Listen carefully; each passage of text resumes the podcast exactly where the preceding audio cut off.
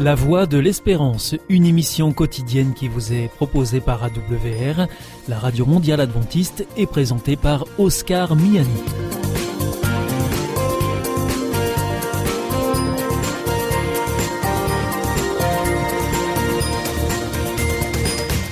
Merci de votre fidélité à la Voix de l'Espérance à travers les ondes, par Internet sur www.awr.org ou aussi grâce à votre téléphone. Aujourd'hui, au programme, dans quelques instants, ce sera votre rendez-vous santé. Ensuite, vous retrouverez votre chronique reflet d'actualité. Et enfin, nous terminerons avec une nouvelle réflexion sur notre antenne. Avec Destination Santé, Emmanuel Ducreuset. Bonjour à tous. Parfaites pour préparer les aliments, les planches à découper peuvent rapidement devenir des nids à microbes et être à l'origine d'intoxications alimentaires. Pour éviter la prolifération de bactéries, quelle matière privilégier? Lorsque certaines bactéries comme E. coli se déplacent sur différentes surfaces et ustensiles, contaminant éventuellement les aliments, on parle de contamination croisée. Il existe de nombreuses façons de prévenir cette contamination, l'une d'entre elles étant le choix et l'entretien des surfaces sur lesquelles vous préparez les aliments. Dans l'idéal, il faudrait une planche à découper par famille d'aliments, une planche pour couper la viande, une pour les légumes et les fruits. Ensuite, quel matériau privilégier? Bien sûr, une planche en bois bien robuste apporte un certain cachet à votre cuisine, mais elle n'est pas forcément recommandée. Si vous optez pour le bois, assurez-vous d'utiliser un bloc de bois dur, par exemple de l'érable ou du hêtre. Bien que les résineux soient moins chers, ils vous exposent à un risque beaucoup plus élevé de contamination croisée. Les planches sont plus poreuses, ce qui facilite la vie et la croissance des bactéries.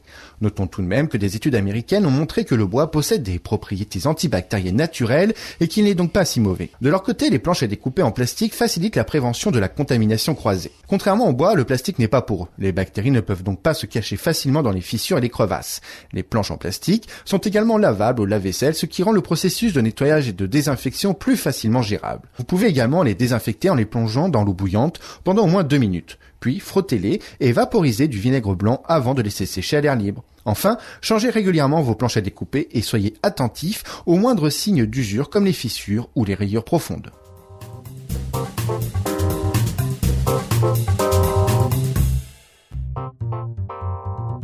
Avec Destination Santé, Emmanuel Ducreuset. Bonjour à tous. Les chiens entendent quatre fois mieux que nous. Pour autant, leurs oreilles restent fragiles et nécessitent d'être régulièrement examinées et nettoyées quand cela est nécessaire. La configuration de l'oreille du chien ne permet pas l'évacuation naturelle des impuretés et du cérumen.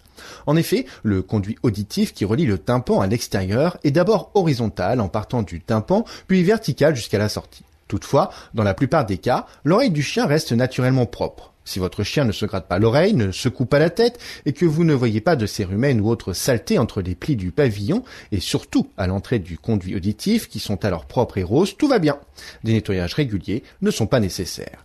Mais même s'il ne présente aucun signe de gêne, examinez les oreilles de votre chien régulièrement car si l'intérieur est sale, vous devrez alors consulter un vétérinaire afin de vérifier qu'il ne souffre pas d'une otite et ne nécessite pas un traitement spécifique. Si le praticien vous indique qu'il n'y a pas d'infection mais simplement une production importante de sébum, vous devrez alors nettoyer régulièrement les oreilles de votre toutou. Comment vous y prendre? Les premières fois, agissez avec douceur pour ne pas effrayer ni traumatiser votre compagnon à quatre pattes. Cela sera d'autant plus facile que vous lui en donnerez l'habitude dès son plus jeune âge. Côté produit, vous devrez disposer d'un nettoyant adapté au chien et capable de dissoudre le cérumen sans agresser les tissus de l'oreille. Demandez conseil à votre vétérinaire. Côté pratique, dépliez une grande serviette sur vos genoux et invitez votre chien à y poser la tête. Enfoncez doucement l'embout du flacon de nettoyant dans le conduit auditif, puis Injectez le produit. Ensuite, massez délicatement la base de l'oreille pour bien répartir le produit.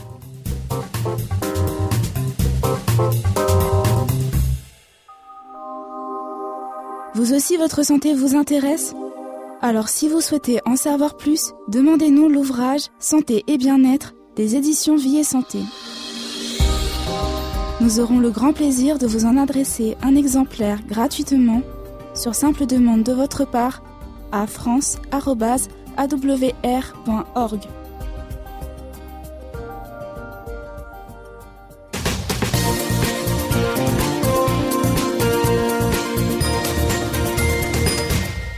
Vous êtes toujours à l'écoute de la Radio Mondiale Adventiste et c'est votre émission La Voix de l'Espérance qui vous est présentée par Oscar Miani et toute l'équipe pour vous accompagner jour après jour. Si vous souhaitez avoir notre grille des programmes ou bien si vous voulez vous adresser à nos invités, eh bien c'est très simple, il vous suffit de nous le faire savoir, soit depuis notre site internet sur www.awr.org ou alors par courrier à IEBC la Voix de l'Espérance, boîte postale 100 77 193 Damary Lélis Cedex.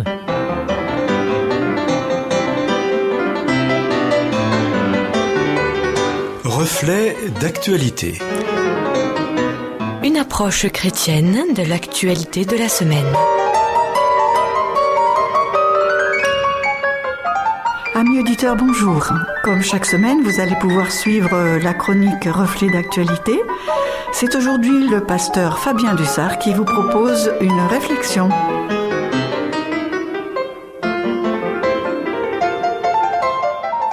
Si je vous dis Poséidon, il y a fort à parier pour que vous pensiez au dieu de la mythologie grecque. Aussi appelé Neptune par les Romains, Poséidon est l'un des frères de Zeus. Vous savez, celui qui, armé de son fameux trident, est le dieu de la mer. Dans la culture populaire, il est aussi le père du personnage de fiction Percy Jackson. Mais dans la réalité, dans l'actualité, Poséidon est tout autre. Plus précisément, je vous parle du Poséidon 2M39, une arme apparemment en phase de test par l'armée russe. C'est une arme qui consisterait en une torpille nucléaire dont l'objectif serait de créer des tsunamis radioactifs sur les côtes des pays ennemis. L'idée est bien sûr d'en faire une arme de dissuasion, une arme qui ne serait utilisée qu'en dernier recours, car utiliser une telle arme engendrerait sans doute l'extinction d'une bonne partie de l'humanité dans un conflit nucléaire mondial. Si nous pouvons facilement avoir l'impression de nager en pleine science-fiction apocalyptique, cela n'est pas sans nous rappeler ces deux noms tristement célèbres, Little Boy et Fat Man. Il s'agit des deux bombes utilisées sur les villes japonaises de Hiroshima et de Nagasaki lors de la Seconde Guerre mondiale. Si ces deux bombes nucléaires ont été les premières et les seules utilisées en situation réelle de combat, elles ont tout de même occasionné la mort de centaines de milliers de personnes. En revanche, depuis la fin de la Seconde Guerre mondiale, plusieurs pays ont perfectionné les capacités de leur arsenal nucléaire, et cela jusqu'à un point totalement ridicule, tellement nos bombes actuelles sont puissantes. À ce jour, la Tsar Bomba est la bombe atomique qui a occasionné la plus grosse explosion nucléaire connue. Lors d'un test réalisé en 1961 au-dessus de l'Arctique, il a été possible d'enregistrer une explosion environ 2500 fois plus puissante que Little Boy ou Fat Man. On peut estimer que la totalité de l'arsenal nucléaire mondial actuel pourrait facilement anéantir la moitié de tout ce qui vit sur la Terre et rendre la totalité de la planète inhabitable pour une longue période, ce qui ne présagerait rien de bon pour la moitié restante. La question alors est la suivante. Pourquoi s'acharner à développer des armes qui ne peuvent pas être utilisées sans risquer la destruction du monde? Comme le dit si bien Albert Einstein, le problème de notre temps n'est pas la bombe atomique, mais le cœur de l'homme. D'après un rapport de l'Institut international de recherche sur la paix, basé à Stockholm, rapport publié le 26 avril 2021, la crise sanitaire sans précédent par laquelle nous passons actuellement n'a pas affecté les dépenses militaires des différents pays. Ce même institut estime que les dépenses militaires mondiales en 2020 ont augmenté de 2,6%, alors que le PIB mondial a lui diminué de 4,4%. Ainsi, en 2020, ces dépenses militaires ont atteint la somme vertigineuse de 1650 milliards d'euros. Sachant que cette somme correspond à environ six fois celle nécessaire pour régler durablement le problème de la faim dans le monde, nous pouvons en effet nous rendre compte que le souci vient en effet du cœur de l'homme. Et face à un tel constat, il ne me semble pas superflu de nous poser sérieusement la question de nos priorités. Alors, est-ce possible de généraliser ainsi l'attitude de l'humanité?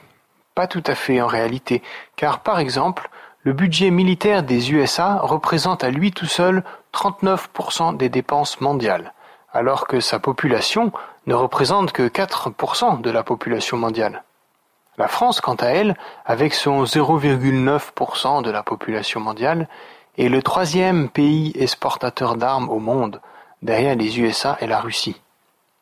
Mais heureusement, pour l'honneur et pour la dignité de l'humanité, il existe une trentaine de pays dans le monde qui ont fait le choix délibéré de ne plus avoir d'armée offensive.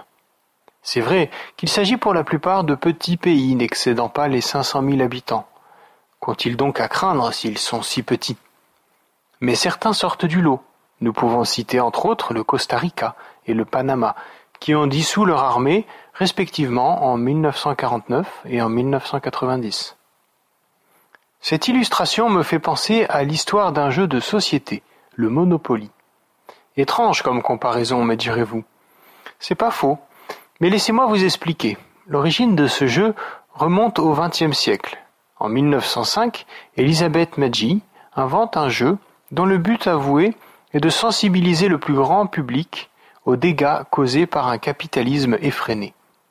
Censé servir de contre-exemple pour montrer toute la violence présente dans le capitalisme, ce jeu se joue maintenant en famille, sans aucun arrière-plan pédagogique.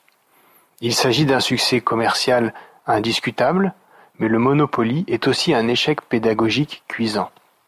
Alors est-ce possible d'adapter la pensée d'Einstein? Le problème de notre temps ne serait alors pas le capitalisme, mais bien le cœur de l'homme. Possible en effet, car si le capitalisme est très loin d'un idéal éthique, le communisme n'a pas franchement réussi à générer de la justice sociale. Au contraire, bon nombre des nouveaux grands riches actuels se trouvent dans d'anciennes ou d'actuelles puissances communistes. La Russie et la Chine en première ligne. Alors, est-il nécessaire de changer notre façon de voir la vie, de voir les autres, de voir l'argent, de voir l'écologie, de voir notre façon de consommer? C'est probable, et c'est même certain selon moi. Il me semble même qu'il s'agisse d'un impératif incontournable et prioritaire. Malheureusement, il n'y a rien de nouveau sous le soleil, comme disait si bien l'Ecclésiaste. Et je dois vous faire une confidence. Si je crois en Dieu, je ne crois pas en l'humanité. Je ne crois pas du moins en sa capacité collective à prendre de bonnes décisions en vue de l'urgence sociale, sanitaire et écologique. En revanche, je crois en la capacité individuelle à prendre de bonnes décisions. Soit le changement que tu veux voir dans le monde, comme disait très justement Gandhi. Ou encore, pour revenir à Albert Einstein, le monde ne sera pas détruit par ceux qui font le mal, mais par ceux qui les regardent sans rien faire. Tout cela me rappelle cette parabole que Jésus nous donne au chapitre 25 de l'évangile de Matthieu. Alors, ceux qui ont obéi à Dieu diront au roi, Seigneur, quand est-ce que nous t'avons vu? Tu avais donc faim et nous t'avons donné à manger? Tu avais donc soif et nous t'avons donné à boire? Tu étais un étranger et nous t'avons accueilli? Tu étais donc nu, et nous t'avons donné des vêtements. Tu étais malade ou en prison, et nous sommes venus te voir. Mais quand donc? Et leur roi leur répondra, Je vous le dis, c'est la vérité. Chaque fois que vous avez fait cela à l'un de mes frères, à l'un des plus petits, c'est à moi que vous l'avez fait.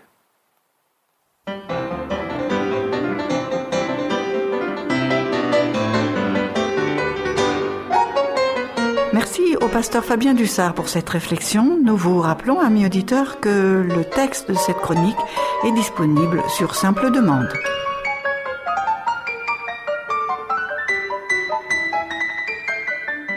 Hier ist Adventist World Radio, die Stimme der Hoffnung. Questa è la radio mondiale avventista. La voce della speranza.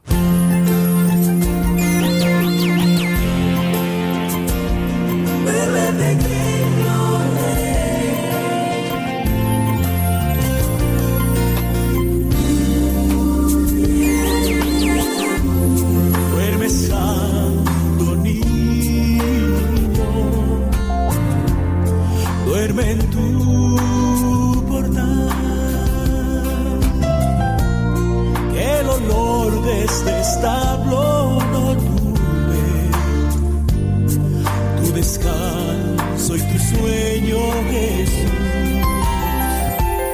Duerme el rey de reyes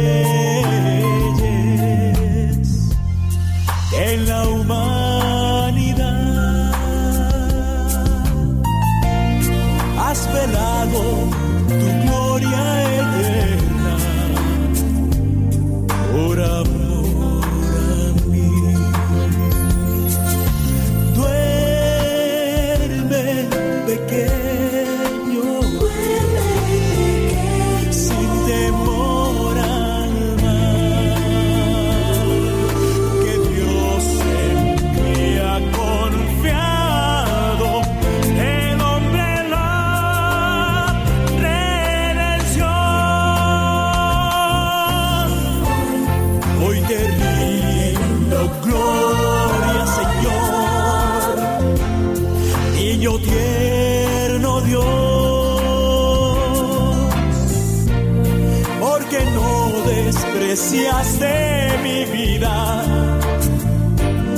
y te hiciste polvo por mí, arriesgaste todo a este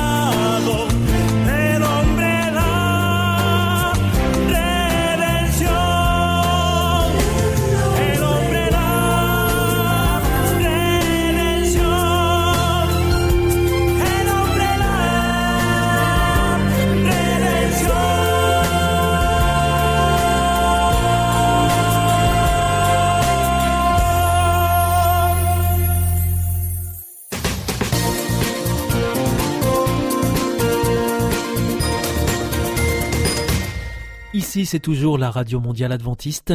Vous êtes à l'écoute de la voix de l'espérance avec Oscar Miani au micro et toute l'équipe. Bienvenue à vous qui venez de nous rejoindre. Vous nous suivez en ondes courtes sur les 6155 kHz dans la bande des 49 mètres, à 4h30 en temps universel. À 8 heures, c'est sur les 15 145 kHz dans la bande des 19 mètres et à 20 heures sur les 9 780 kHz dans la bande des 31 mètres que vous pouvez nous écouter. Et maintenant, je vous propose de poursuivre. Valeur ajoutée.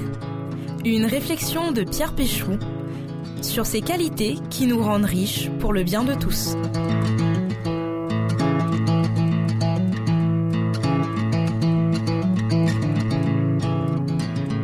En août 2003, l'actrice Marie Trintignant meurt des suites de la violence de son compagnon. Elle était la fille de l'acteur Jean-Louis Trintignant. Ce papa a plusieurs fois témoigné qu'il ne s'était jamais remis de la mort brutale de sa fille. Pratiquement dix ans après les faits, en 2012, le dernier film dans lequel l'acteur a joué reçoit la Palme d'Or au Festival de Cannes. Jean-Louis Trintignant va prendre la parole lors de la remise du trophée et prononcer ces mots. Je voudrais dire un petit poème de Prévert, très court, très court. Et si on essayait d'être heureux, ne serait-ce que pour donner l'exemple Lorsque l'on connaît le drame de ce père, comment pouvons-nous accueillir cette parole qu'il fait sienne?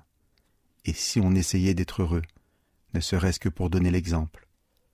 Pour moi, cela fait écho à cette pensée de Jean de la Bruyère il faut rire avant d'être heureux, de peur de mourir sans avoir ri.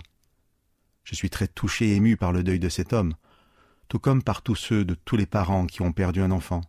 Mais ce que je crois, et je suis conscient que cette parole m'engage beaucoup, c'est qu'il est possible, quels que soient les drames que l'on a vécus, de faire plus que d'essayer d'être heureux, qu'il est possible d'être dans la joie. Et si je vous demandais de me donner une définition la plus précise possible de ce qu'est la joie Je vous partage quelques mots qui peuvent venir à l'esprit assez facilement quand on parle de la joie. Le bonheur, le plaisir, la gaieté, euh, la félicité, satisfaction, le bien-être, le rire, je pourrais en rajouter toute une liste. Dans la joie, il y a un peu de tout ça, et ce qui rend la joie si exceptionnelle, c'est que justement dans la joie, on peut connaître toutes ces émotions, ces états que je viens de, de partager avec vous. Si nous sommes dans la joie, nous sourions, nous rayonnons, nous sommes bien. Et l'inverse n'est pas vrai. C'est une évidence et un regret. Je peux, nous pouvons sourire sans joie, nous amuser sans joie. Alors, comment définir cette émotion, cette valeur si exceptionnelle parce qu'elle est la porte d'entrée à toute une série d'émotions et d'états bienfaiteurs, et pour laquelle j'ai soutenu ma conviction que chacun peut la vivre, quelle que soit sa situation. Vous vous doutez bien que le dictionnaire propose plusieurs nuances, et que ce n'est pas la même définition, selon que l'on parle d'un moment fugace ou d'une espèce de plénitude constante. Voilà la définition que j'ai choisie. Sentiment de plénitude qui affecte l'être entier au moment où ses aspirations, ses ambitions, ses désirs ou ses rêves viennent être satisfaits d'une manière effective ou imaginaire. J'ai tenu à vous la partager entièrement, mais voilà ce que je retiens pour notre propos d'aujourd'hui. La joie est le sentiment de plénitude qui affecte l'être entier au moment où ses aspirations viennent à être satisfaites. Ceci étant dit, avant d'aller plus loin, une petite précision pour régler une question qui est peut-être venue à l'esprit de certains.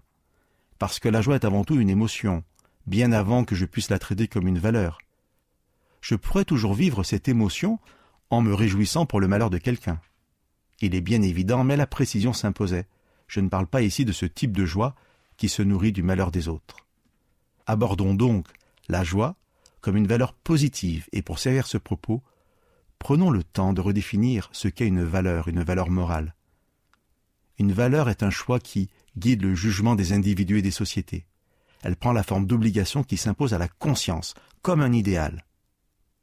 En choisissant cette définition, je suis donc en train de vous inviter, en vous proposant la joie comme valeur, de vous inviter à être volontairement joyeux et à le vivre comme un idéal de conscience parmi tant d'autres qui, comme toute valeur morale, retentira positivement sur la société. Je choisis la joie parce que je crois que je peux en faire une dynamique de vie qui ouvre la porte à une autre vision du monde. Il est bien entendu que nous ne changerons pas ce qui va mal en étant simplement dans la joie, mais être dans la joie peut changer notre approche du quotidien et par conséquent le quotidien de ceux que nous sommes amenés à côtoyer.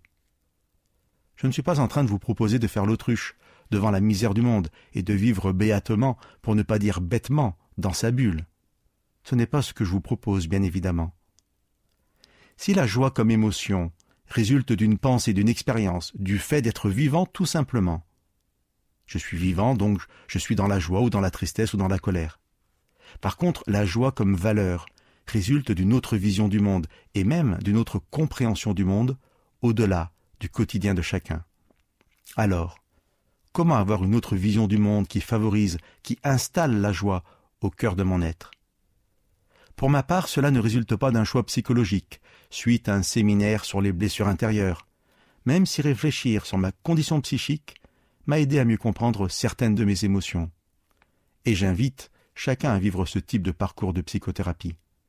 Mais ma joie personnellement résulte de ma rencontre avec Dieu. Il est hautement significatif que la caractéristique biblique qui parle de la présence de Dieu, de la rencontre avec Dieu, n'est pas la paix. Bizarrement, j'ai envie de dire, mais la joie. Dans la Bible, la joie vient de la présence de Dieu. Pourquoi? Comment? Loin de moi la prétention d'avoir tout compris, et je m'en sortirai en vous disant que ça se plus, que ça ne s'explique. Le prix Nobel de littérature de 1947, André Gide, a dit On appelle joie cet état de l'être qui n'a besoin de rien pour se sentir heureux. Je le comprends ainsi. La joie est l'état de l'être qui n'a besoin de rien pour se sentir heureux, parce qu'il a tout dans la présence de Dieu. J'aurais toutes les raisons d'être dans la tristesse, la colère ou la violence, parce qu'on m'a enlevé ma fille. Mais je suis dans la joie, parce que la présence de Dieu m'assure une autre vision de la vie et de la mort. Je suis dans la joie, parce que dans l'espérance.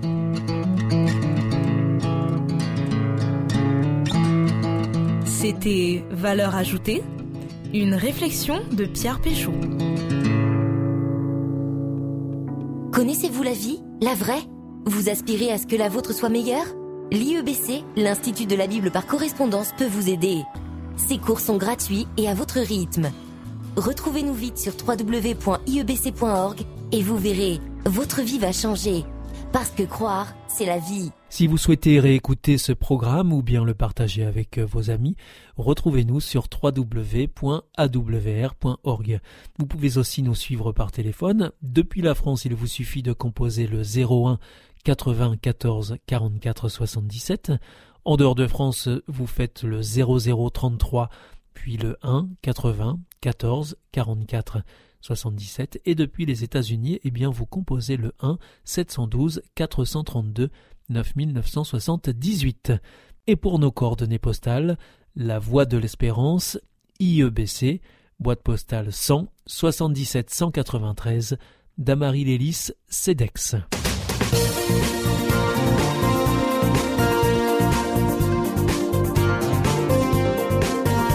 Votre émission est pour aujourd'hui terminée. Vous écoutiez la Radio Mondiale Adventiste et c'était La Voix de l'Espérance. Vous étiez en compagnie d'Oscar Miani. Nous vous donnons rendez-vous demain à la même heure pour votre nouveau programme. Au revoir.